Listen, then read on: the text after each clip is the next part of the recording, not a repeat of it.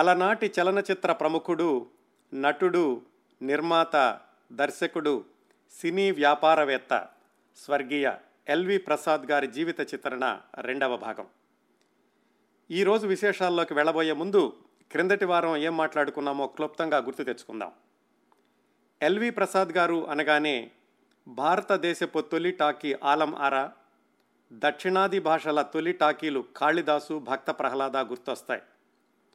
ఒక మిస్సమ్మ, ఒక అప్పు చేసి పప్పుకూడు, ఒక ఏక్ దూజేకే లియే ఇవన్నీ కూడా ఎల్వి ప్రసాద్ గారి చలనచిత్ర జీవితంలో కొన్ని మైలురాళ్లు మాత్రమే. 1908లో ఏలూరు దగ్గరలోని సోమవరప్పాడు అనే ఊళ్ళో జన్మించిన ఎల్వి ప్రసాద్ గారు హై స్కూలు చదువుతూ ఉండగానే మానేశారు. హై స్కూల్ కూడా పూర్తి చేయలేదు. వాళ్ళది వ్యవసాయ ఆధారిత కుటుంబం. వాళ్ళ నాన్నగారు వ్యవసాయం చేస్తూ ఉండేవాళ్ళు. ఈయనకి చిన్నప్పటి నుంచి నాటకాలు చూడడం, ఆ మూకీ సినిమాలు, టెంపరరీ థియేటర్లు వాటిల్లో చూడడం అలాంటివన్నీ కూడా బాగా అలవాటై నాటకాల్లో వేషాలు కూడా వేస్తూ ఉండేవాళ్ళు. హై స్కూల్ మానేసి నాన్నగారితో పాటుగా వ్యవసాయంలోకి వెళ్ళడం ప్రారంభించారు. 17 సంవత్సరాల వయసులో వాళ్ళ మేనమామ గారు అమ్మాయిని వివాహం చేసుకున్నారు. ఆ తర్వాత వారికి ఒక కుమార్తె కూడా పుట్టింది.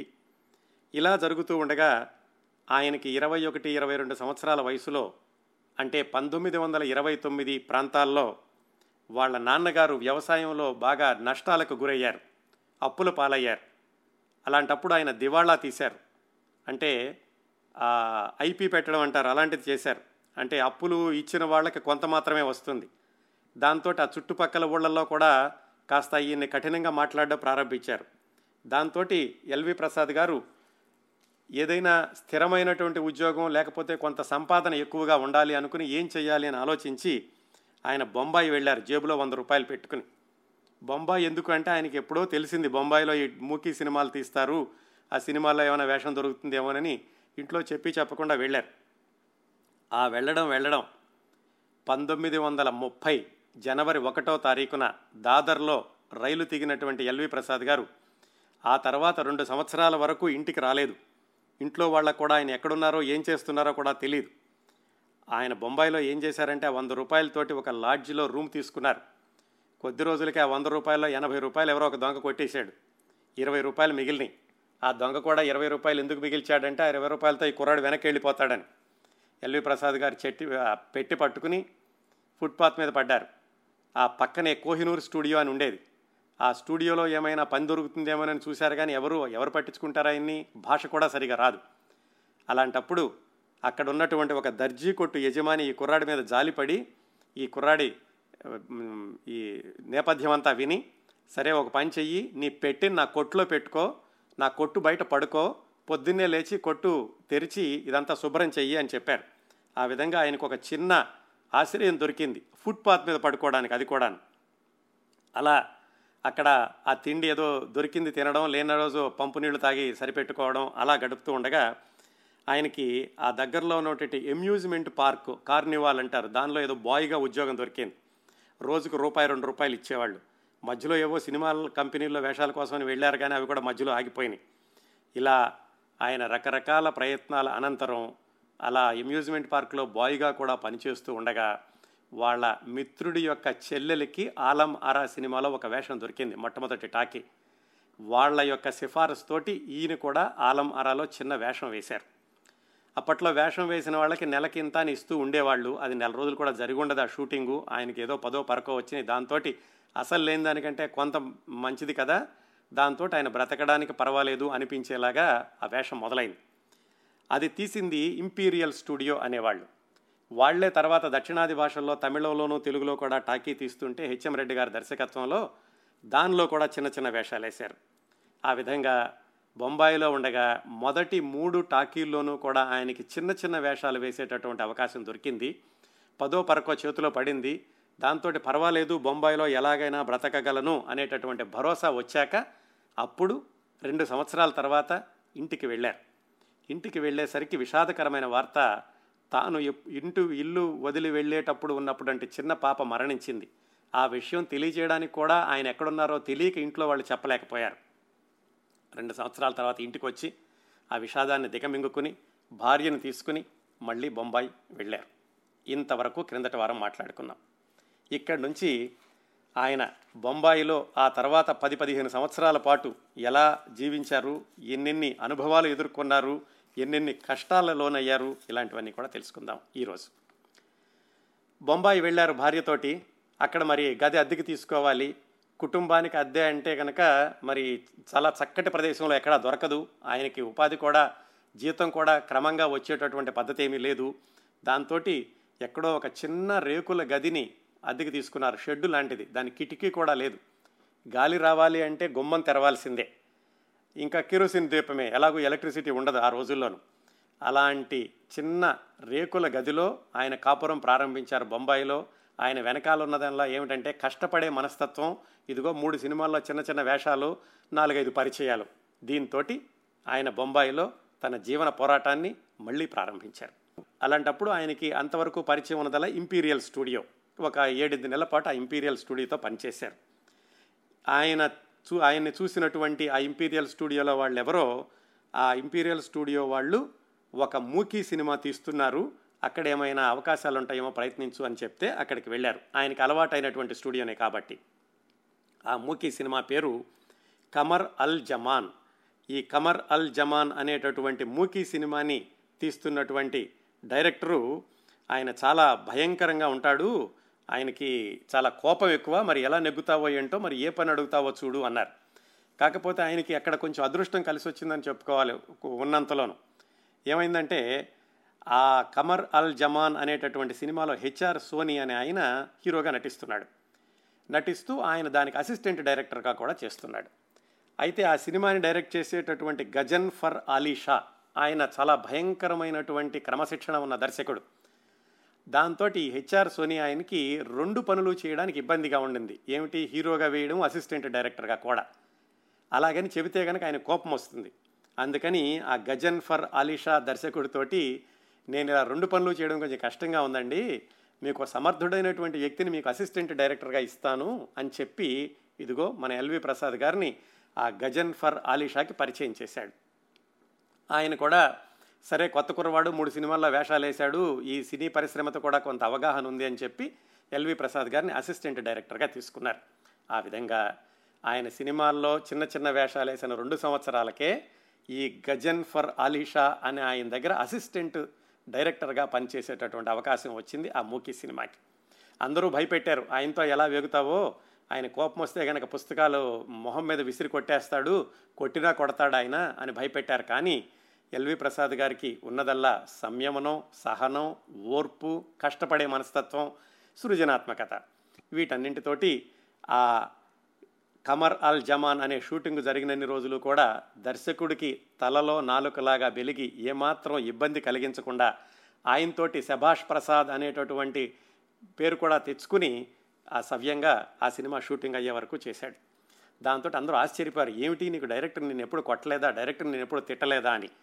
ఏమాత్రం ఇబ్బందులు లేకుండా ఆ గజన్ఫర్ అలీ షా దగ్గర మంచి పేరు తెచ్చుకుని ఆ సినిమా షూటింగ్ అయిపోయింది. ఈ గజన్ఫర్ అలీ షానే ఆ తర్వాత, ఇదంతా జరిగింది 1932-33 ప్రాంతాల్లో. ఆ తర్వాత రోజుల్లో స్వాతంత్ర్యం వచ్చాక, పాకిస్తాన్ విడిపోయాక, పాకిస్తాన్లో ఒక మినిస్టర్ అయ్యాడు గజన్ఫర్ అలీ షా.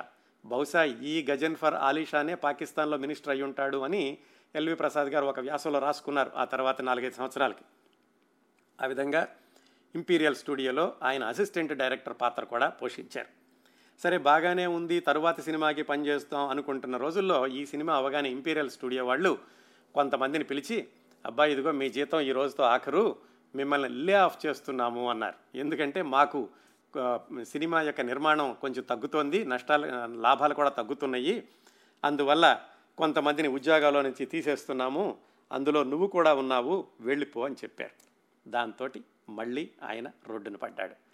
అలా చెప్పినటువంటి ఇంపీరియల్ స్టూడియో ఆ తర్వాత 5-6 సంవత్సరాలకు పూర్తిగా మూతపడిపోయింది. సినిమాల్లో నష్టాలు రావడము, మిగతా విషయాల వల్ల అది అసలు సోదిలో లేకుండా పోయింది. ఆ తర్వాత 7-8 సంవత్సరాలకి దానికి మొదలు ఇదిగో ఈ ఎల్వి ప్రసాద్ గారిని లే ఆఫ్ చేయడంతో ప్రారంభమైంది అనమాట. మళ్ళీ ఏం చేయాలి? వెంటనే మళ్ళీ వేరే సినిమా కంపెనీల్లో దొరకాలన్నా కానీ తిరుగుతూ ఉండాలి కదా. అలా చేసే ప్రయత్నాల్లో ఆయన తిరుగుతూ ఒక సినిమా థియేటర్ దగ్గరికి వెళ్ళారు. సినిమా థియేటర్లో ఏమైనా ఉద్యోగం దొరుకుతుందేమోనని. చూడండి, 3 సినిమాల్లో ఆయన చిన్న చిన్న వేషాలు వేసి, పరిచయాలు ఉండి, అసిస్టెంట్ డైరెక్టర్గా చేసి, ఆ థియేటర్లో ఉద్యోగానికని వెళ్ళారు. ఆ థియేటర్ యజమాని చూసి, నా దగ్గర ఉన్న ఉద్యోగం వల్ల ఒకటేనయ్యా, గేట్ కీపర్గాను, ఆ గేటు దగ్గర నుంచి టికెట్లు చించి ఇవ్వాలి, అది కావాలంటే ఇస్తాను అన్నాడు. ఏదో రోజుకు ₹2 ₹3 ఇచ్చేవాడు. ఏ పని చేయడానికైనా సిద్ధమే ఎల్వి ప్రసాద్ గారు. ఎందుకంటే అప్పట్లో మరి కుటుంబం జరగాలి, భార్యను కూడా తీసుకొచ్చారు. దాంతో ఆయన ఏమాత్రం వెనకడుగు వేయకుండా సరేనండి ఆ పని చేస్తన్నారు. ఆ విధంగా గేట్ కీపర్గా ఆయన మరొక అవతారం ఎత్తారు. ఆ స్టూడియో అప్పట్లో కృష్ణా సినిమా అనేవాళ్ళు, ఆ తర్వాత డ్రీమ్ ల్యాండ్ అయినట్లుంది. ఆయన ఈ గేట్ కీపర్కి వచ్చే వరకు ఒకసారి వెనక్కి తిరిగి చూస్తే ఆయన యూనిట్లో సామాన్లు మోసారు, ఫిలిం యూనిట్లోను. తర్వాత అమ్యూజ్మెంట్ పార్క్లో ఉద్యోగం చేశారు, దర్జీ కొట్టు దగ్గర పడుకున్నారు, అసిస్టెంట్ డైరెక్టర్గా చేశారు, అన్ని చేసి ఇప్పుడు ఆయన థియేటర్లో గేట్ కీపర్గా ప్రారంభించారు. ఆ గేట్ కీపర్గా చేస్తూ ఉండగా ఈ పరిచయం వాళ్ళు ఎలాగో ఉన్నారు కదా, సినిమాల్లో పరిచయం ఉన్నవాళ్ళు ఎవరో చెప్పారు, నువ్వు హెచ్ఎం రెడ్డి గారి దగ్గర పనిచేసావు కదా, ఆయన సతీ సావిత్రి అని తెలుగు సినిమా ఒకటి తీస్తున్నాడు, ఆయన దగ్గర ఏమైనా అవకాశం ఉంటుందేమో వెళ్ళడుగు అన్నారని. ఇలాగే చిన్న చిన్న వేషాలు, చిన్న చిన్న పరిచయాలు, చిన్న చిన్న ఆదాయం, దాంతో ఆయన జీవితం అలా కుంటుకుంటూ నడుస్తోంది. సరే వెళ్ళి హెచ్ఎం రెడ్డి గారిని కలిశారు. హెచ్ఎం రెడ్డి గారికి పరిచయం ఉంది కదా, కాళిదాసులోను భక్త ప్రహ్లాదులోను ఈయన కూడా నటించారు. హెచ్ఎం రెడ్డి గారు ఆయన చూసి, సరే అయితే సతీ సావిత్రిలో ఒక చిన్న వేషం ఉంది, వేస్తావా అన్నారు. అదేమిటంటే దాంట్లో ప్రధాన పాత్ర అయినటువంటి సత్యవంతుడికి ఒక మిత్రుడిగానమాట. సరే ఏదో ఒకటి దొరికింది చాలే అని చెప్పి ఆ వేషం వేశారు. దాంతో ఆ సినిమా అయిపోయాక మళ్ళా మామూలే, మళ్ళీ ఉద్యోగం లేదు. ఆ గడిచినన్ని రోజులు మాత్రం ఏదో కొంత ఆదాయం వస్తూ ఉండేది. అయితే మళ్ళీ హెచ్ఎం రెడ్డి గారు ఏం చేశారంటే, సీతా స్వయంవర్ అనేటటువంటి హిందీ సినిమా తీస్తున్నాను అబ్బాయి, దీనిలో ఏదైనా వేషం ఇస్తాను రా అని పిలిచారు. సరే ఇది బాగానే ఉందని అక్కడికి వెళ్ళారు. అయితే ఇది జరుగుతున్నంతసేపు ఆయన థియేటర్లో గేట్ కీపర్ ఉద్యోగం కొనసాగిస్తూనే ఉన్నారు. రాత్రిపూట పనిచేయడం, పగలు అవకాశాల కోసం వెళ్ళడం. ఆ సీతా స్వయంవర్ అనే దగ్గరికి హెచ్ఎం రెడ్డి గారి దగ్గర రమ్మన్నారని వెళ్ళారు. ఆయన ఏదో వేషం చెప్పారు. దానికి యొక్క సంసిద్ధం అవుతూ ఉండగా ఒకరోజు నేను వెళ్ళేసరికి అక్కడ హెచ్ఎం రెడ్డి గారి బదులుగా ఇంకెవరో ఉన్నారు. ఈయనకు అర్థం కాలేదు, ఏమిటి హెచ్ఎం రెడ్డి గారికి ఏమైంది అని అడిగితే ఎవరో చెప్పారు, ఆ సినిమా తీసేటటువంటి విజయ సినీటోన్ అనే వాళ్ళకి హెచ్ఎం రెడ్డి గారికి ఏవో విభేదాలు వచ్చినాయి, దాంతో ఆయన్ని ఈ యూనిట్లో నుంచి తీసేశారు, ఆయన ఈ సినిమాకి పనిచేయట్లేదు అని చెప్పారు. ఆయనకి భయం వేసింది ఎల్వి ప్రసాద్ గారికి. మరి ఆయన వెళ్ళిందే హెచ్ఎం రెడ్డి గారి ద్వారా. హెచ్ఎం రెడ్డి గారు అక్కడ లేరు అంటే కనుక మరి ఈయనకి వచ్చినటువంటి అవకాశం ఉంటుందో లేదో తెలియదు. కానీ వాళ్ళు మాత్రం మరి ఈయనలో ఏం చూశారో కానీ హెచ్ఎం రెడ్డి గారు లేకపోయినా కానీ ఆయన యొక్క పాత్రను కొనసాగించారు ఆ సీతా స్వయంవర్ అనేటటువంటి హిందీ సినిమాలో. దాంతో మరికొన్ని రోజులు గడిచింది. అయితే ఆ యూనిట్లో ఉండగా వాళ్ళకి ఈయన మీద మంచి నమ్మకం కుదిరింది, ఈయన చాలా కష్టపడి పనిచేస్తున్నాడు అని. వాళ్ళు ఏమన్నారంటే, సరే అయితే ఈ సినిమా అయిపోయింది అబ్బాయి, మరి తర్వాత సినిమా ఎప్పుడు మొదలు పెడతామో తెలీదు, కాకపోతే నువ్వు బాగా నమ్మకంగా ఉంటున్నావు కాబట్టి నీకు ఇంకొక ఉద్యోగం ఇస్తావా అని అడిగారు. ఏమిటి అని అడిగారు ఆయన. ఈ సినిమాకి రిప్రజెంటేటివ్గా పనిచేయి అన్నారు. ఈ ఫిలిం రిప్రజెంటేటివ్ అంటే ఏమిటంటే, ఆ రోజుల్లో ఈ ఫిలిం డబ్బాలు తీసుకుని ఎక్కడ ఆడుతుంటే ఆ ఊరికి వెళ్ళి ఆ ఊరిలో సినిమా ఆడినన్ని రోజులు అక్కడే ఉండి ఆ థియేటర్లో ఎంత కలెక్షన్ వచ్చిందో చూసుకుని దాంట్లో నిర్మాతకి వచ్చేటటువంటి భాగం ఎంతో లెక్కగట్టి ఇలాంటివన్నీ చేస్తూ ఉండాలి. ఆ సినిమా డబ్బాలు తీసుకుని ఊరూరు వెళుతూ ఉండాలి. సరే ఆయన దానికి కూడా సిద్ధపడ్డారు. ఎందుకంటే జీవితం గడవడం, ఆ సినిమాలోనే ఎప్పటికైనా పైకి రావాలి అనేటటువంటి పట్టుదలని మానుకోకుండా ఆయన సీతా స్వయంవరం లేని రీళ్ల డబ్బాలు తీసుకుని ఆ బొంబాయి చుట్టుపక్కల ఉన్న ఊళ్ళన్నీ కూడా తిరిగారు. అది ఇంకో అవతారం. లెక్క పెట్టుకోండి మొదటి నుంచి ఎన్ని ఉద్యోగాలు మారుతూ వచ్చారో, చిన్న చిన్న ఉద్యోగాలు. కార్నివాల్లో బాయ్గా, యూనిట్లో బాయ్గా, థియేటర్లో గేట్ కీపర్గా, ఇప్పుడేమో రిప్రజెంటేటివ్గా ఈ రీళ్లు తీసుకుని ఊరూరు తిరగడం, అలా తిరుగుతూ ఆయన వెళ్ళారు. మళ్ళా అది కూడా ఆ సినిమా అయిపోయింది, వాళ్ళు రెండో సినిమా మొదలు పెట్టలేదు. విషయం ఏమిటంటే ఈయన చేస్తున్న కంపెనీలన్నీ కూడా చిన్న చిన్న కంపెనీలు, పెద్ద కంపెనీలు కాబట్టి ఆయనకి వరుసగా కొన్ని నెలల పాటు, సంవత్సరాల పాటు ఉపాధి దొరికేటటువంటి అవకాశం లేకుండా పోయింది. ఆ విజయ సునీ టోన్ కూడా మూతపడింది, హిందీ సినిమా అయిపోయింది సీతా స్వయంవరం, ఈయన రిప్రజెంటేటివ్ ఉద్యోగం కూడా పోయింది. దాంతో మళ్ళీ ఏం చేయాలి మళ్ళీ ఆలోచిస్తుంటే ఈసారి మరొక కొత్త రకమైనటువంటి ఉద్యోగం. అదేమిటంటే న్యూ ఎరా పిక్చర్స్ అనేటటువంటి ఒక కొత్త కంపెనీ మొదలు పెడుతూ రజనీ పాండ్య అనేటటువంటి ఆయన, కొత్త కంపెనీ మొదలు పెడుతున్నాము మేము, దీంట్లో మత్స్య గంధి అనేటటువంటి ఒక సినిమాని తీస్తున్నాము, ఈ సినిమాకి నువ్వు పని చేద్దువు కానరా, కాకపోతే ఇక్కడ పని ఏమిటంటే ప్రొడక్షన్ మేనేజర్ అని చెప్పారు. అంటే ఈ నిర్మాణ వ్యవహారాలు ఇవన్నీ చూసుకోవాలి. ఎందుకంటే ఈయన అప్పటికే అసిస్టెంట్ డైరెక్టర్గా చేశాడు, నటుడిగా చేశాడు, యూనిట్లు అన్నీ మోసాడు, బరువులన్నీ మోసారు. దాంతో ఈయనకి అనుభవం ఉంది కాబట్టి ప్రొడక్షన్ మేనేజర్గా పనిచేయమని చెప్పారు. సరే, ఆ సినిమాకి ప్రొడక్షన్ మేనేజర్గా చేశారు, ఈ మత్స్యగంధి అనేటటువంటి సినిమాకి. అది అయిపోయింది, మళ్ళీ ఆ కంపెనీ రెండో సినిమా లేదు, మళ్ళీ రోడ్డు మీద పడ్డారు. ఇలా వెళుతూ ఉంటే ఇంకొక కంపెనీ వాళ్ళు, ఇవన్నీ ఏమైనాయటానికి కొత్త కంపెనీ వాళ్ళు చిన్న కంపెనీలతోటి ఉద్యోగాలు రావడంతో ఆ ఒక్కొక్క సినిమాతోటే అయిపోయేటటువంటి పరిస్థితి. ఈసారి ఎవరంటే దాదర్లోనే రేణుకా పిక్చర్స్ అని వాళ్ళు కూడా కొత్తగా సినిమా తీస్తున్నారు. ఒక కెమెరా ఇలాంటివన్నీ కూడా పెట్టుకుని స్త్రీ అనేటటువంటి సినిమా తీస్తున్నారు వాళ్ళు. దాంతో ఈయనకి ప్రొడక్షన్ మేనేజర్గా అనుభవం ఉంది అని తెలిసి ఆయన ఆ సినిమాలో అసిస్టెంట్ కెమెరామ్యాన్గా పిలిచారు. ఇది ఆయన సినీ పరిశ్రమలో మరొక అవతారం. నటుడు అయిపోయింది, అసిస్టెంట్ డైరెక్టర్ అయిపోయింది, ప్రొడక్షన్ మేనేజర్ అయ్యింది, ఇప్పుడు అసిస్టెంట్ కెమెరామ్యాన్గా. ఇదంతా కూడా ఒక 5-6 సంవత్సరాల వ్యవధిలో జరిగిందనమాట. ఇది దాదాపుగా 1937వ సంవత్సరం ఈ స్త్రీ అనే సినిమాకి. దానికి ఆయన అసిస్టెంట్ కెమెరామ్యాన్ అయ్యారు. ఈ స్త్రీ సినిమా మళ్ళీ అయిపోయింది. ఆ స్త్రీ సినిమా అయ్యాక మళ్ళీ మొదటికి వచ్చేసింది. ఆ రోజుల్లో ఎలా ఉండేదంటే ఆయన యొక్క జీవితం ఇలా ఎప్పుడు ఉద్యోగం ఉంటుందో తెలియదు, ఎప్పుడు ఊడుతుందో తెలియదు, దాని మీద ఎంత ఆదాయం వస్తుందో తెలియదు. ఆయనకి అప్పటి నుంచి కూడా ఈ జీవితం గడవాలంటే కనుక ఏదో ఒక రకరకాల పనులు చేయడానికి కూడా ఆయన వెనకాడలేదు. ఆయనలో ఉన్నటువంటి వ్యాపారవేత్తకు కూడా అప్పుడే బీజం పడిందని చెప్పుకోవచ్చు. ఎందుకంటే ఆ రోజుల్లోనే ఆయన మేనల్లుడు, ఆ తర్వాత రోజుల్లో అనుపమ తిలక్గా పేరు తెచ్చుకున్న కేబీ తిలక్ గారు కూడా బొంబాయి వెళ్ళారు, మామయ్య దగ్గర ఏదైనా పని చూసుకుని ఆ సినిమాల్లో ఏదైనా పని చేసుకుందామని. ఆయన వచ్చినప్పుడు మేనల్లుడు ఇంట్లో ఉన్నాడు కదా, ఆయన కూడా ఏదైనా పని దొరికితే బాగుంటుందని ఆయన ఒక చిన్న వ్యాపారం లాంటిది మొదలుపెట్టారు. వ్యాపారం అంటే ఏమిటి, ఈ పశ్చిమ గోదావరి జిల్లా నుంచి బాతుగుడ్లు అవన్నీ కూడా ఎగుమతి అవుతూ ఉండేవి బొంబాయికి. ఇదంతా 1937 గురించి మాట్లాడుకుంటున్నాం, అంటే 80 సంవత్సరాల క్రిందట. ఆ బాతుగుడ్లన్నీ కూడా రైల్లో అక్కడికి రాగానే అక్కడ వాటిని వేలంపాట్లో కొని చిన్న చిన్న షాపులకు అమ్మడం, దాంతో ఏదో కమిషన్ మిగులుతుంది ఇక్కడ కొని అక్కడ అమ్మడంతో. పైగా ఈ ఆంధ్ర నుంచి వచ్చేవాళ్ళు కాబట్టి తెలుగు బాగా తెలుసు వీళ్ళకి, హిందీ కూడా అలవాటైంది, దాంతో అక్కడ కొని అక్కడ అమ్మడం. ఇది వాళ్ళ మేనల్లుడికి అప్పచెప్పారు. సరే బై, నువ్వు పగలేలా పని చేసుకురారా అని. ఆ విధంగా చిన్న బిజినెస్ కూడా అప్పుడే ప్రారంభించినట్లుగా అయ్యింది. అలా ఆ చిన్న చిన్న వేషాలతోటి చిన్న చిన్న ఆదాయంతో జరుపుతూ ఉండగా ఎంత కష్టంగా ఉండేదంటే వాళ్ళకి జీవితం గడవడం. అప్పటికే వాళ్ళకు ఒక అబ్బాయి పుట్టాడు, పెద్ద అబ్బాయి పేరు ఆనంద్ ప్రసాద్. ఆ పిల్లడు చిన్నపిల్లడిగా ఉన్నప్పుడు, వాళ్ళ అబ్బాయి చిన్నపిల్లడిగా ఉన్నప్పుడు రాత్రిపూట ఇంట్లో గాలి కూడా సరిగ్గా ఆడేది కాదు. తలుపులు తీసి పడుకుంటేనేమో భయం, అందుకని ఆ అబ్బాయికి గాలి ఆడకపోయేసరికి ఏడుస్తుంటే భార్యాభర్త ఇద్దరూ కలిసి అబ్బాయిని భుజం మీద వేసుకుని అక్కడికి 4-5 మైళ్ళ దూరంలో ఉన్నటువంటి హ్యాంగింగ్ గార్డెన్స్ దగ్గరికి వెళ్ళి కాస్త నిద్రపోయే వరకు, ఏ తెల్లవారుజాం వరకు ఉండి అప్పుడు వచ్చి ఆ 2-3 గంటలు ఆయన పడుకుని మళ్ళా లేచి ఆ యూనిట్ దగ్గరకు ఎక్కడికి వెళ్ళి మళ్ళీ రాత్రి థియేటర్కి వెళ్ళి ఇన్ని పనులు చేస్తూ వచ్చారండి. ఇంతగా ఆయన కష్టపడుతూ ఉండగా ఆయనకేమైందంటే మద్రాసులో, ఇది 1937-38 వచ్చింది అనుకున్నాం కదా, అప్పటికి మద్రాసులో చాలా కార్యక్రమాలు జరుగుతున్నాయి. మరి ఎల్వి ప్రసాద్ గారు ఆ రోజుల్లో మద్రాసు వెళ్ళి ఉంటే కనుక ఆయనకి చాలా అవకాశాలు దొరుకుండే. మరి ఎందుకు వెళ్ళలేదో తెలియదు, కానీ ఆయన బొంబాయిలోనే ఉండిపోవడంతో 1932-45 మధ్యలో మద్రాసులో జరిగినటువంటి చాలా పరిణామాలతో ఆయన పాలు పంచుకోలేకపోయారు. హెచ్ఎం రెడ్డి గారు కూడా వరుసనే సినిమాలు తీస్తున్నారు మద్రాసులో.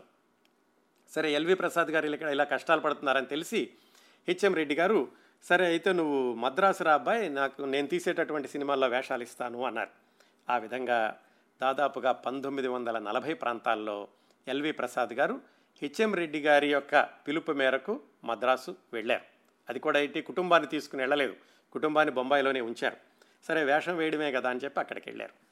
అక్కడ హెచ్ఎం రెడ్డి గారు ఎల్వి ప్రసాద్ గారితోటి బొండాం పెళ్ళి, చదువుకున్న భార్య అనేటటువంటి సినిమాల్లో చిన్న చిన్న వేషాలు వేయించారు. అంతవరకు బాగానే ఉంది. కాకపోతే ఈయన ఎక్కడికి వెళ్ళినా కానీ అందరినీ కూడా ఆకట్టుకునేవాళ్ళు ఈయన యొక్క క్రమశిక్షణతోటి, చాలా కష్టపడే మనస్తత్వంతో. దాంతో హెచ్ఎం రెడ్డి గారు ఏం చెప్పారంటే, నువ్వు నాకు బాగా నచ్చావు అబ్బాయి, నిన్ను హీరోగా పెట్టి ఒక సినిమా తీస్తాను అన్నారు. హెచ్ఎం రెడ్డి గారు ఇలాంటి ప్రయోగాలు చేయడంలో చాలా దిట్ట. ఎందుకంటే ఆ తర్వాత రోజుల్లో ఆయన కాంతారావు గారిని హీరో చేసింది, రాజనాల గారిని విలన్ చేసింది, ముక్కామల గారిని హీరో చేసింది కూడా హెచ్ఎం రెడ్డి గారే. సినిమాలు కూడా చాలా విచిత్రంగా ఉండే, ఆయన తీసే సినిమాలు, ఆయన యొక్క సినిమా పేర్లు, కథ అన్నీ కూడా చాలా కొత్తగా ఉంటూ ఉండే. ఏం చేసినా కానీ ప్రజలను ఆకట్టుకునేలాగా ఉండాలి అని ఆ హెచ్ఎం రెడ్డి గారు తీస్తూ ఉండేవాళ్ళు. ఈయన్ని హీరోగా పెట్టి ఎల్వి ప్రసాద్ గారిని సినిమా అన్నారు కదా, ఆ సినిమా పేరేమిటంటే మాయల పకీరు, బాలనాగమ్మ కథ. నిన్ను హీరోగా పెట్టి మాయల పకీరు తీస్తానని చెప్పారు. ప్రయత్నాలు కూడా మొదలుపెట్టినట్టున్నారు కానీ సుమారుగా అదే ప్రాంతాల్లో 2 బాలనాగమ్మలు మొదలైనవి, ఒకటి కాంచనమాల గారిది, ఇంకొకటి వేరే వాళ్ళతోటి. దాంతో ఈయన మూడో సినిమా ఎందుకులే అనుకున్నారో ఏమో కానీ ఆ ప్రయత్నం విరమించుకున్నారు. దాంతో ఎల్వి ప్రసాద్ గారు హీరో కాలేదు. కాకపోతే అదే రోజుల్లో, అంటే సుమారుగా 1941 ప్రాంతాల్లో హెచ్ఎం రెడ్డి గారు తెనాలి రామకృష్ణ అనే సినిమా తీశారు. దానిలో మన ఎల్వి ప్రసాద్ గారికి 2 పాత్రలు, మరొక 2 నేపథ్య పాత్రలు ఇచ్చారు. ఏమిటంటే తెనాలి రామకృష్ణలో కరటక శాస్త్రి, మహామంత్రి తిమ్మర్సు 2 పాత్రలు వేశారు. అలాగే తెర వెనకాల ఇచ్చేశారంటే హెచ్ఎం రెడ్డి గారికి సహాయ దర్శకుడిగాను, అలాగే సినేరియో సహాయకుడిగాను, అంటే స్క్రీన్ ప్లే సహాయకుడిగాను 4 పాత్రలు పోషించారనమాట. 2 తెర మీద, 2 తెర వెనకాల. దాంతో హెచ్ఎం రెడ్డి గారికి ఈ ఎల్వి ప్రసాద్ గారి యొక్క సృజనాత్మకత మీద బాగా గురి కుదిరింది. దాంతో ఆయన ఏమన్నారంటే, తెనాలి రామకృష్ణలో నువ్వు అద్భుతంగా చేశావు, నాకు బాగా సహాయం కూడా చేశావు, నీకు మంచి క్రియేటివిటీ ఉంది, ఓ పని చేద్దాం, ఈసారి తప్పనిసరిగా నిన్ను హీరోగా సినిమా తీస్తాను అన్నారు. సర్లే అనుకున్నారు ఎల్వి ప్రసాద్ గారు. కానీ ఈసారి హెచ్ఎం రెడ్డి గారు నిజంగా ఆయన ఇచ్చినటువంటి మాట నిలబెట్టుకున్నారు. ఏది, ఎల్వి ప్రసాద్ గారిని హీరోగా పెట్టి సినిమా తీయడం.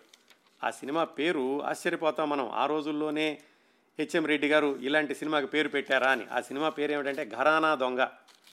ఆ రోజుల్లో ఏమిటంటే ఈ నెగిటివ్ టైటిల్స్ ఎక్కువగా ఉండేవి కాదు. ప్రజల్లో ఇంకా జీవితం పట్ల విలువ, సమాజంలో ఈ మానవత పట్ల గౌరవము, ఇలాంటివన్నీ ఉండేవి కాబట్టి ఈ నెగిటివ్గా ఉండేటటువంటి టైటిల్స్ని ఎక్కువగా ప్రజలు ఆమోదించేవాళ్ళు కాదు. అందుకని ఆయన ఏం చేశారంటే హెచ్ఎం రెడ్డి గారు ఘరానా దొంగ అను సత్యమే జయం అనేటటువంటి ఒక చిన్న తోక తగిలించడానికి ఆ సినిమా మొదలుపెట్టారు. అసలు ఆయనకి ఘరానా దొంగ అనేటటువంటి చాలా ముందుకు వెళ్ళేటటువంటి ఈ సినిమా పేరు ఎలా పెట్టాలనిపించిందంటే దానిలో ఉన్నటువంటి కథ మూలాన, పైగా దానికో ట్యాగ్ లైన్ కూడాను, ఏమిటి, సివిలైజ్డ్ రోగ్, ఘరానా దొంగ సివిలైజ్డ్ రోగ్ అని. ఆ రోజుల్లో ఎందుకో కానీ సినిమాలకి సబ్ టైటిల్స్, అంటే ఈ ట్యాగ్ లైన్స్ అనేవి ఇంగ్లీష్లో కూడా పెడుతూ ఉండేవాళ్ళు. అలాగే సినిమా పాటల పుస్తకంలో కూడా ఇంగ్లీష్లో కూడా కథ రాస్తూ ఉండేవాళ్ళు. ఆ విధంగా ఈ ఘరానా దొంగ అనేటటువంటి సినిమాకి ఘరానా దొంగ అను సత్యమే జయం, కింద ట్యాగ్ లైను సివిలైజ్డ్ రోగ్ అని పెట్టారు. దాంట్లో ఎల్వి ప్రసాద్ గారు హీరో. మనం కరెక్ట్గా చెప్పుకోవాలంటే ఎల్వి ప్రసాద్ గారు హీరోగా వేసినటువంటి మొట్టమొదటి సినిమా ఘరానా దొంగ. కాకపోతే అది బ్రహ్మాండంగా ఆడలేదు కాబట్టి ఎల్వి ప్రసాద్ గారు మొదటిసారిగా హీరోగా వేశారన్నటువంటి ఆ సత్యం చరిత్రలో ఎక్కువగా పేర్కొనబడలేదు. కానీ ఆయన వేసింది మాత్రం దాంట్లో. ఆ కథ కూడా చాలా ఆశ్చర్యంగా ఉంటుంది. ఘరానా దొంగ ఆ రోజుల్లో నేను ఎలా తీశాను, అదేదో సాంఘిక చిత్రం అనుకుంటాం కానీ నిజానికి అది జానపద చిత్రం. అనగనగా ఒక దొంగ, ఆ దొంగ రాజ్యంలో విపరీతంగా దొంగతనాలు చేస్తూ ఉంటాడు. ఒకరోజు ఒక సాధువు ఆయనకు ఎదురుపడతాడు. ఆ దొంగకి ఆ సాధువు ఎలాగైనా దొంగను మార్చాలని చూస్తాడు. కానీ ఆ సాధువుకి హాని చేస్తాడు దొంగ. కానీ సాధువుకి ఏమాత్రం ఆయన కోప్పడకుండా దొంగకే మంచితనం చేయాలని చూస్తాడు. మొత్తానికి ఆ సంఘటనలతోటి ఈ దొంగ మామూలు మనిషి అవుతాడు. రాజుగారికి ఈ దొంగ యొక్క ఈ బెడద తగ్గింది అని తెలుసుకుని నిజంగా మారాడో లేదో తెలుసుకుందాం. రాజుగారు మారు వేషంలో ఈ దొంగ దగ్గరికి వస్తాడు. ఈ దొంగతో మాట్లాడుతుంటే రాజుగారికి అసలు దొంగ తన కొలువు కోటలో ఉన్నాడని తెలుస్తుంది. ఎవరు అంటే తన కొలువులో ఉన్నటువంటి మంత్రి ఈ దొంగ దగ్గర దొంగ సొత్తు తీసుకుని దాన్ని తన ఉంపుడు గతికిస్తూ ఉండేవాడు. ఆ విషయం రాజుగారి దొంగ ద్వారా తెలుసుకుని ఆ మంత్రిని శిక్షిస్తాడు. ఇది కథ. అందుకని ఆ సినిమా పేరు ఘరానా దొంగ అని పెట్టారు. అందులో దొంగ పాత్ర వేసింది మన ఎల్వి ప్రసాద్ గారు. సరే, అవన్నీ అయిపోయినాయి. ఆ సినిమాలు అయిపోయాక కూడా ఆయన మద్రాసులో కొనసాగలేదు, మళ్ళీ బొంబాయి వచ్చేసారు. ఎందుకంటే ఈ సినిమా అయిపోవడం మళ్ళీ బొంబాయి రావడం, కుటుంబం అంతా బొంబాయిలో ఉంది కాబట్టి. బొంబాయిలో వచ్చాక మరి ఇప్పటికి కాస్త బాగా అనుభవం వచ్చింది. ఆయన 4-5 సినిమాల్లో వేశారు, ఒక సినిమాలో హీరోగా వేశారు. అది బొంబాయి వాళ్ళకి తెలిసినా తెలియకపోయినా ఆయనకు అనుభవం అయితే వచ్చింది. దాంతో బొంబాయిలో దర్పణ్ అనేటటువంటి సినిమాకి మళ్ళీ ఆయన అసిస్టెంట్ డైరెక్టర్గా పనిచేశాడు. ఇప్పటికీ ఎల్వి ప్రసాద్ గారికి వచ్చినటువంటి అనుభవం ఏమిటంటే, నటనలో అనుభవం ఉంది, దర్శకత్వంలో అనుభవం ఉంది, స్క్రిప్ట్ రాయటంలో అనుభవం ఉంది, కెమెరాలో అనుభవం ఉంది, దర్శకత్వంలో అనుభవం ఉంది, ప్రొడక్షన్లో అనుభవం ఉంది. ఇన్ని ఉన్నాయి కాబట్టి ఆయన ఇప్పుడు ఏ పని చేయడానికైనా సిద్ధం అనేటటువంటి స్థితిలో ఉన్నారు బొంబాయిలో. అలా ఉండగా బొంబాయిలో ఆయన దగ్గరికి ఒక తెలుగు ఆయన వచ్చాడు. ఆ తెలుగు వ్యక్తి పేరు తాండ్ర సుబ్రహ్మణ్యం గారు. ఈ తాండ్ర సుబ్రహ్మణ్యం గారు మద్రాసులో ఒక సినిమా తీద్దామని ప్రారంభించారంటే ప్రయత్నాలు ప్రారంభించారు. కాకపోతే ఏమైందో కానీ ఆయనకి మద్రాసులో సమీకరణాలు సరిగా కుదరలేదు. దాంతో సరే బొంబాయి వెళ్ళి సినిమా తీద్దాం అనుకున్నారు, తెలుగు సినిమా. అప్పట్లో అది మామూలే. 1942 43 ప్రాంతాల్లో, కలకత్తాలోను, బొంబాయిలోను, కొల్హాపూర్లోను ఇలా అక్కడక్కడ సినిమాలు తీయడం అనేది సర్వసాధారణమే. అందుకని ఆయన బొంబాయిలో సినిమా తీద్దామని వచ్చి ఎల్వి ప్రసాద్ గారిని కలుసుకున్నారు. మరి అక్కడున్న తెలుగు ఆయన ఈయనే కదా, పైగా అప్పటికే ఈయనకి అనుభవం ఉంది, హెచ్ఎం రెడ్డి గారి దగ్గర కూడా పనిచేశారు. వీటన్నిటితోటి ఆ తాండ్ర సుబ్రహ్మణ్యం గారు ఎల్వి ప్రసాద్ గారి దగ్గరికి వచ్చి, నేను ఇలా సినిమా తీద్దాం అనుకుంటున్నాను, నా దగ్గర డబ్బులు ఉన్నాయి, ఇక్కడ నీకు అన్నీ తెలుసు కాబట్టి, స్టూడియోలు, ఈ పనివాళ్ళు, ఇదంతా తెలుసు కాబట్టి మనం సినిమా తీద్దామంటే సరే అన్నారు ఎల్వి ప్రసాద్ గారు. సరే, ఆయనకి ఏమి పాత్ర ఇస్తారా అని అనుకుంటూ ఉండగా నువ్వే దర్శకుడివి అన్నారు. దాంతో ఎల్వి ప్రసాద్ గారు సరే మంచి అవకాశం వచ్చింది కదా, ఇంత అనుభవంతో దర్శకత్వం చేద్దామని చెప్పి ఆయన సరే సినిమా ప్రయత్నాలు ప్రారంభించారు. మరి ఆ సినిమా పేరు కష్టజీవి. సరిగ్గా ఎల్వి ప్రసాద్ గారికి సరిపోతుంది. ఆయన అప్పటి వరకు గడిపినట్టు జీవితానికి, ఇంకా గడపబోతున్న జీవితానికి సరిగ్గా సరిపోయే పేరు కష్టజీవి. ఆ పేరుతోటి సినిమా ప్రారంభించారు. మరి సినిమాలో నటీనటులు ఎవరు, సాంకేతిక వర్గం ఎవరు, అలాంటి విశేషాలు నాకు ఎక్కడా లభ్యం కాలేదు. కాకపోతే ఏంటంటే ఈ కష్టజీవి సినిమా 3 రీళ్లు తీశారు. 3 రీళ్లు తీయగానే తాండ్ర సుబ్రహ్మణ్యం గారు చేతులు ఎత్తేశారు. నా దగ్గర డబ్బులు అయిపోయినాయి అబ్బాయి, నేను తీయలేనని చెప్పి ఆయన వెనక్కి వెళ్ళిపోయారు. దాంతో ఎల్వి ప్రసాద్ గారు మొట్టమొదటిసారిగా దర్శకుడు కావాల్సినటువంటి అవకాశం ఆదిలోనే హంసపాదు అన్నట్టుగా అక్కడ ఆగిపోయింది. మళ్ళీ మామూలే, మళ్ళీ ఉద్యోగం చూసుకోవాలి, మళ్ళీ ఆదాయం చూసుకోవాలి, కుటుంబాన్ని గడపాలి. ఆ సమయంలో ఆయన ఏం చేశారంటే, అప్పటికే పరిచయాలు బాగానే ఉన్నాయి కదా, దాంతో ఎవరు ఏ సంస్థ సినిమా ప్రారంభించినా కానీ అక్కడ ఏమైనా అవకాశం ఉందేమో. ఏ అవకాశం? ఆయన ఏ పైనైనా చేయగలరు. ఇప్పుడు డైరెక్షన్ చేయగలరు, యాక్షన్ చేయగలరు, అసిస్టెంట్ కెమెరామ్యాన్ చేయగలరు, ప్రొడక్షన్ చేయగలరు, ఏదైనా చేయగలరు. దాంతో 2 సినిమాలకు పనిచేశారు ఉపాధి కోసం. లేడీ డాక్టర్ అని ఒక సినిమా, సవాల్ అనేటటువంటి ఒక సినిమాలో పనిచేశారు. ఈ 2 సినిమాలు అయిపోగానే ఆయనకి ఇంకొక పెద్ద మనిషి పరిచయం అయ్యారు. ఆయన పేరు పృథ్వీరాజ్ కపూర్. ఆ పృథ్వీరాజ్ కపూర్ గారు పృథ్వీ థియేటర్ అనేటటువంటి పేరుతోటి ఆయన నాటకాలు వేయడం ప్రారంభించారు. ఆ నాటకాల్లో వేషాలు వేస్తావా అని ఎల్వి ప్రసాద్ గారిని అడిగారు. ఎలాగైనా కానీ మరి ఆయనకి ఈ జీవితం గడపటం ఉండాలి కదా, సరే ఈ సినిమా ప్రయత్నాలు మానకుండానే నాటకాలు వేసేది రాత్రిపూట కాబట్టి పృథ్వీరాజ్ కపూర్ గారితో కలిసి ఆయన రంగస్థల నాటకాలు వేయడం ప్రారంభించారు. దాంట్లో మొట్టమొదటిసారిగా శకుంతల అనే నాటకం వేశారు. తర్వాత దీవార్ అని ఇంకేవో ఇలాంటి నాటకాలు పృథ్వీరాజ్ కపూర్ గారితో కలిసి వేస్తూ ఉండేవాళ్ళు. దానికి మరి పగలు రిహార్సల్కి వెళ్ళాలి కదా, ఎల్వి ప్రసాద్ గారికి ఏదైనా సినిమా పనులు ఉంటే కనుక పృథ్వీరాజ్ కపూర్ గారు ఆయనకి వెసులుబాటు ఇచ్చేవాళ్ళు. సరే అయితే నువ్వు రిహార్సల్కి రానవసరం లేదు, నువ్వు సినిమాల్లోకి వెళ్ళు, రాత్రికి నాటకంలో వేయడానికి వస్తే చాలు అని. ఆ విధంగా ఇలా 2 పనులు చేయడం ఆయనకి మొదటి నుంచి అలవాటే. కార్నివాల్ బాయ్గా పనిచేస్తూ ఆయనది ఇక్కడ పనిచేసేవాళ్ళు, అలాగే గేట్ కీపర్గా పనిచేస్తూ సినిమాల్లో పనిచేశారు, అలాగే ఇప్పుడు నాటకాలు వేస్తూ సినిమా ప్రయత్నాలు ప్రారంభించారు.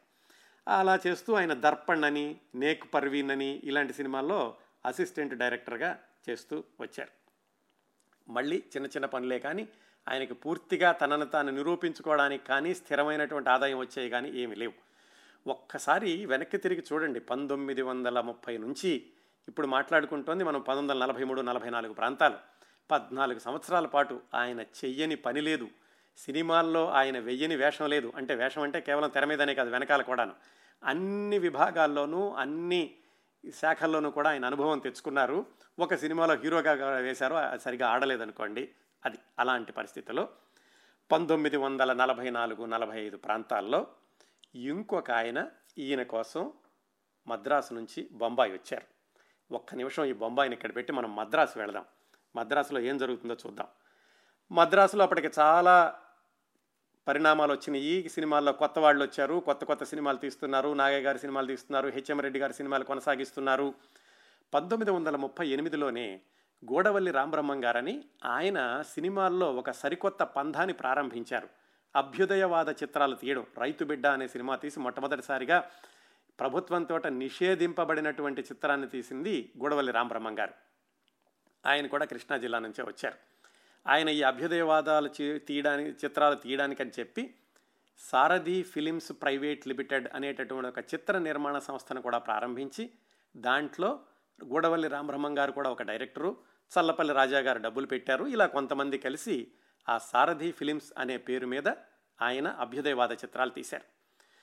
మాలపిల్ల, రైతు బిడ్డ, దాని తర్వాత మళ్ళా బయట వాళ్ళకి కొన్ని సినిమాలు తీశారు. మొత్తానికి అలా ఒక 7-8 సంవత్సరాల పాటు వాళ్ళకి ఈ సారథి ఫిలిమ్స్ అనే బ్యానర్ మీద ఆయన సినిమాలు తీస్తూ వచ్చి 1945 వచ్చేసరికి ఆయన సొంతంగా సినిమాలు తీసుకుందామని వీళ్ళకి చెప్పారు సారథి ఫిలిమ్స్ వాళ్ళకి, నేను ఇంకా మీకు చేయను అని.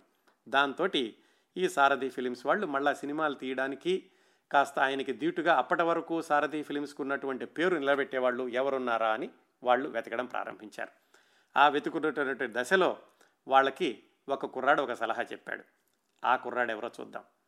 ఆ కుర్రాడు కూడా కృష్ణా జిల్లా నుంచే మద్రాసు వెళ్ళాడు. ఆ కుర్రాడి పేరు కెఎస్ ప్రకాశ్రావు గారు. ఈ కెఎస్ ప్రకాశ్రావు గారు మద్రాసు ఎలా వెళ్ళారంటే అది కూడా మళ్ళీ ఈ గోడవల్లి రామబ్రహ్మం గారి ద్వారానే.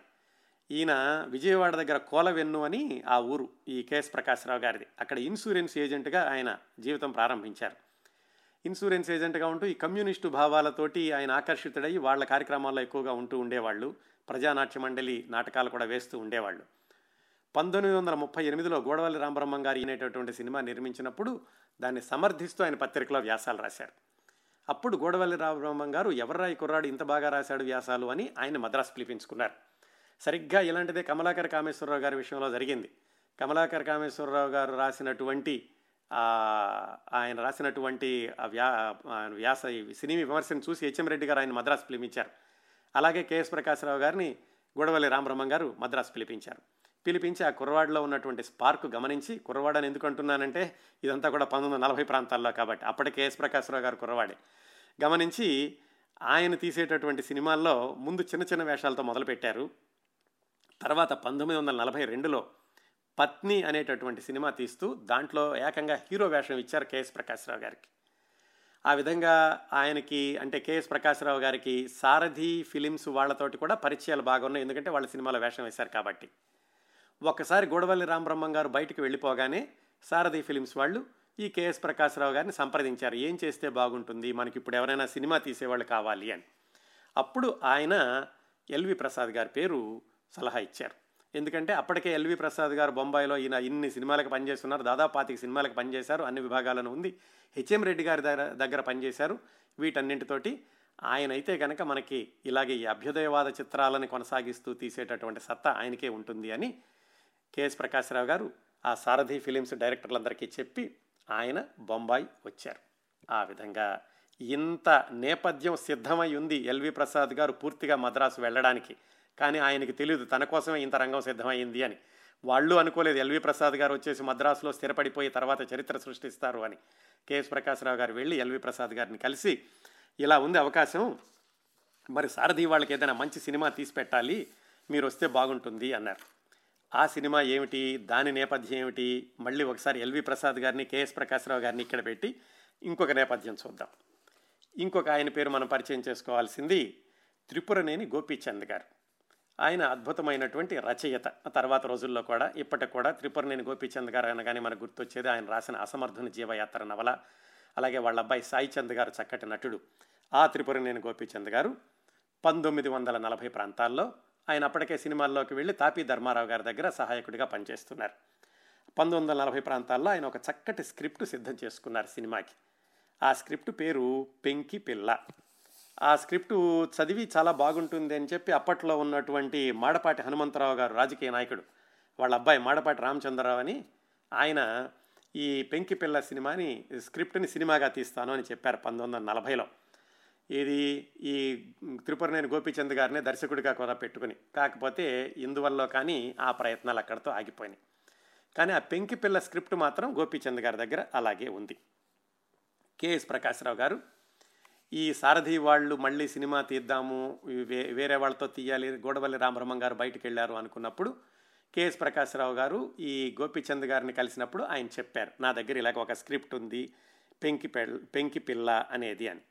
ఆయన కథ అంతా విన్నారు కెఎస్ ప్రకాశ్రావు గారే, చాలా బాగుంది, సారథి వాళ్ళు అడుగుతున్నారు నన్ను ఎవరితో తీస్తే బాగుంటుందని, ఈ స్క్రిప్ట్ బాగుంది కదా మీరు చేస్తే బాగుంటుంది ఈ సినిమాని సారథి వాళ్ళకి, మనకు మరి మంచి హీరో కావాలి కదా, హీరో కోసం నేను బొంబాయి వెళ్తాను అని బొంబాయి వెళ్ళారు.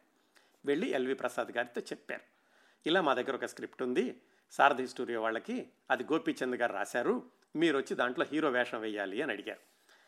ఈయనకేంటంటే ఎల్వి ప్రసాద్ గారికి నటుడిగా కొనసాగడం కంటే కూడా దర్శకుడిగా కొనసాగాలి అని ఉండింది, అప్పటికే అన్ని విభాగాల మీద పట్టు వచ్చింది కాబట్టి.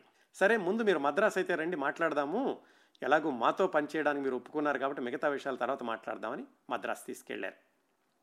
ఆ విధంగా ఎల్వి ప్రసాద్ గారు ఆ తర్వాత శాశ్వతంగా మద్రాసులో స్థిరపడడానికి పునాది పడింది ఇదిగో కెఎస్ ప్రకాశ్రావు గారు ఆయన్ని మద్రాసు తీసుకెళ్ళడం. సరే మద్రాసు వెళ్ళారు, ఆ పెంకి పిల్ల అనేటటువంటి స్క్రిప్ట్ చూశారు.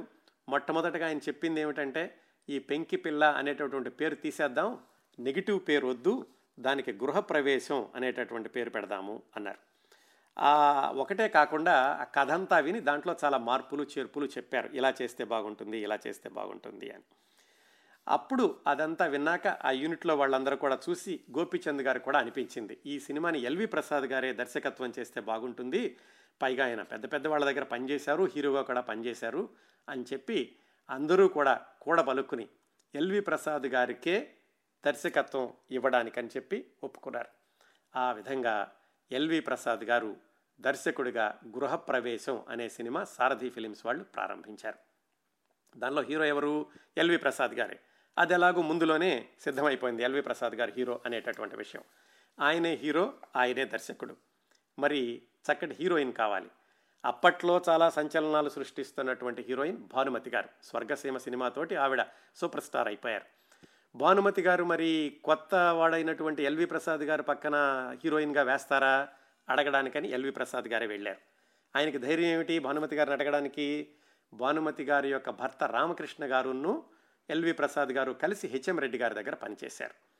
ఆ చనువుతోటి రామకృష్ణ గారి దగ్గరికి వెళ్ళి, ఇలాగా నేను ఈ తెలుగు సినిమాని మొట్టమొదటిసారిగా దర్శకత్వం చేయబోతున్నాను, మేడం గారు కనుక హీరోయిన్గా వేస్తేనే నేను హీరోగా వేస్తాను అని ఎల్వి ప్రసాద్ గారు రామకృష్ణ గారిని అడిగారు.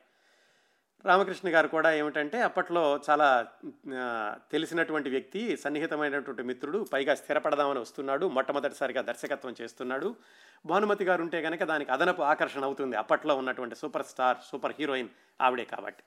దాంతో ఆయన భానుమతి గారితో చెప్పడంతో ఆవిడ కూడా ఒప్పుకున్నారు ఎల్వి ప్రసాద్ గారు పక్కన హీరోయిన్గా వేయడానికి. అప్పటికి భానుమతి గారు రత్నమాల అని తన సొంత సినిమా కూడా తీస్తున్నారన్నమాట. ఆ విధంగా ఈ గృహప్రవేశం అనేటటువంటి సినిమాకి ఎల్వి ప్రసాద్ గారు దర్శకుడు, అలాగే ఆయనే కథానాయకుడు, భానుమతి గారు కథానాయికగా సిద్ధమయ్యారు.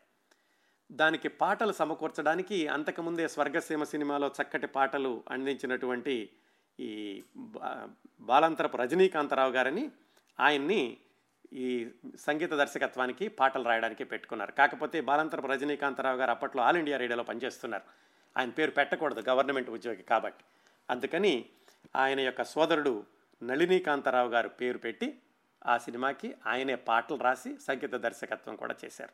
అందుకే గృహప్రవేశం సినిమా యొక్క మీరు ప్రకటన ఎప్పుడైనా పాత పేపర్లో కనపడితే చూస్తే పాటలు సంగీతం బాలాంతరపు నళినీకాంతరావు అని ఉంటుంది, కానీ నిజానికి చేసింది బాలాంతరపు రజనీకాంతరావు గారు. పాటలు కూడా సూపర్ హిట్ అయినాయి ఆ గృహప్రవేశం అనేటువంటి సినిమాలో. మొత్తానికి 1945 సెప్టెంబర్లో మద్రాసులోని న్యూటోన్ స్టూడియోలో షూటింగ్ మొదలైంది. ఎల్వి ప్రసాద్ గారికి మొట్టమొదటిసారిగా ఆయన దర్శకత్వం చేస్తూ హీరోగా నటిస్తూ, హీరోగా నటించడం అనేది అంతకుముందు అనుభవం ఉంది ఘరానా దొంగలో, కాకపోతే 2 పాత్రల్లో పోషించడం అనేది దీంతో మొదలైంది. భానుమతి గారు అప్పటికే బాగా అనుభవం ఉన్నటువంటి నటీమణి, అందువల్ల పెద్దగా ఇబ్బందులేమీ లేకుండా చకచకా షూటింగ్ పూర్తయిపోయింది. అయిపోయి చివరికి 1946 ఏప్రిల్ 10వ తేదీన ఆ సినిమా విడుదలయ్యింది. ఆ సినిమా విడుదలవ్వడంతో అద్భుతమైనటువంటి విజయం సాధించింది. ఎల్వి ప్రసాద్ గారు చేసినటువంటి మంచి ప్రయోగం ఏమిటంటే, అది చాలా అభ్యుదయవాద చిత్రం, కానీ దాన్ని అత్యంత వినోదాత్మకంగా తీర్చిదిద్దారు. అది ఆయనకు బాగా పనికొచ్చింది. పైగా ఆ రోజుల్లో ఏమిటంటే కథలన్నీ కూడా భార్య భర్త, మధ్యలో ఇంకో అమ్మాయి రావడం, భర్త అమ్మాయితో వెళ్ళడం, భార్య ఇబ్బందులు పడడం, భర్త తెలుసుకుని వెనక రావడం, గుణపాఠం నేర్చుకోవడం, ఇలా ఉండే కథలన్నీ. వాటికి భిన్నంగా ఈ గృహప్రవేశం అనేటువంటి కథని చాలా సందేశాత్మకంగా, వినోదాత్మకంగా తయారు చేశారు ఎల్వి ప్రసాద్ గారు తానే హీరోగా నటిస్తూ. అందులో ఏమిటంటే, పెళ్ళంటే ఇష్టం లేనటువంటి అబ్బాయి, అమ్మాయిల్ని వ్యతిరేకించేటటువంటి అబ్బాయి హీరో, అదే ఎల్వి ప్రసాద్ గారు. అలాగే స్త్రీవాది అయినటువంటి కథానాయిక అది భానుమతి గారు. భానుమతి గారి మారుటి తల్లి తన తమ్ముడికి ఇచ్చి పెళ్లి చేద్దామని భానుమతిని ఆవిడ ఎత్తులు వేస్తూ ఉంటుంది. ఆ తమ్ముడు సిఎస్ఆర్ గారు. సిఎస్ఆర్ గారు, భానుమతి గారు, ఎల్వి ప్రసాద్ గారు ముగ్గురు కలిసి ఆ సినిమాని ఒక విధంగా అత్యంత వినోదాత్మకంగా తీర్చిదిద్దారు. మధ్యలో అంతర్లీనంగా చక్కటి సందేశం కూడా వెళ్ళింది. బలవంతపు పెళ్లి చేయకూడదు, అలాగే అబ్బాయి అమ్మాయి ప్రేమించుకుంటే గంటకు అది ముందుకు వెళ్ళాలి, ఇలాంటివన్నీ కూడా అంతర్లీనంగా నడుపుతూ వచ్చారు. దాంతో ఆ సినిమా అత్యంత ఘన విజయం సాధించింది. అటు భానుమతి గారి సినిమా కెరీర్లో కూడా ఒక విజయవంతమైన చిత్రం, ఎల్వి ప్రసాద్ గారు మొట్టమొదటిసారిగా దర్శకత్వం చేసినప్పుడు కూడా విజయవంతమైనటువంటి చిత్రం. ఈ టెక్నిక్నే ఎల్వి ప్రసాద్ గారు తర్వాత కొనసాగించారు. తర్వాత ఆయన తీసినటువంటి మిస్సమ్మ, పెళ్లి చేసి చూడు, ఇలాంటి సినిమాల్లో కూడా ఇలాంటి టెక్నికే ఉంటుంది. ఏమిటంటే, కథలో సందేశం ఉన్నప్పటికీ చాలా వినోదాత్మకంగా అనిపిస్తూ ఉంటుంది. ఆ విధంగా ఎల్వి ప్రసాద్ గారు మద్రాసులో స్థిరపడడానికి గట్టి పునాది వేసినటువంటి చిత్రం గృహప్రవేశం. రచయిత త్రిపురనేని గోపిచంద్ గారే కొనసాగారు దానికి. ఇక్కడి నుంచి ప్రారంభించి, ఇది 1946 కదా, ఆ తర్వాత ఆయన జీవితం అంతా కూడా మద్రాసులోనే రకరకాల విజయాలతోటి వాటితోటి గడిచింది. ఆయన కష్టాల పర్వం దీనితో ముగిసింది అని చెప్పుకోవచ్చండి. ఇది ఎల్వి ప్రసాద్ గారి జీవిత చిత్రణ రెండవ భాగం. ఇక్కడి నుంచి ప్రారంభించి ఆయన విజయ పరంపర ఎలా కొనసాగిందో వచ్చే వారం ఎల్వి ప్రసాద్ గారి జీవిత చిత్రణ మూడవ భాగంలో తెలుసుకుందాం.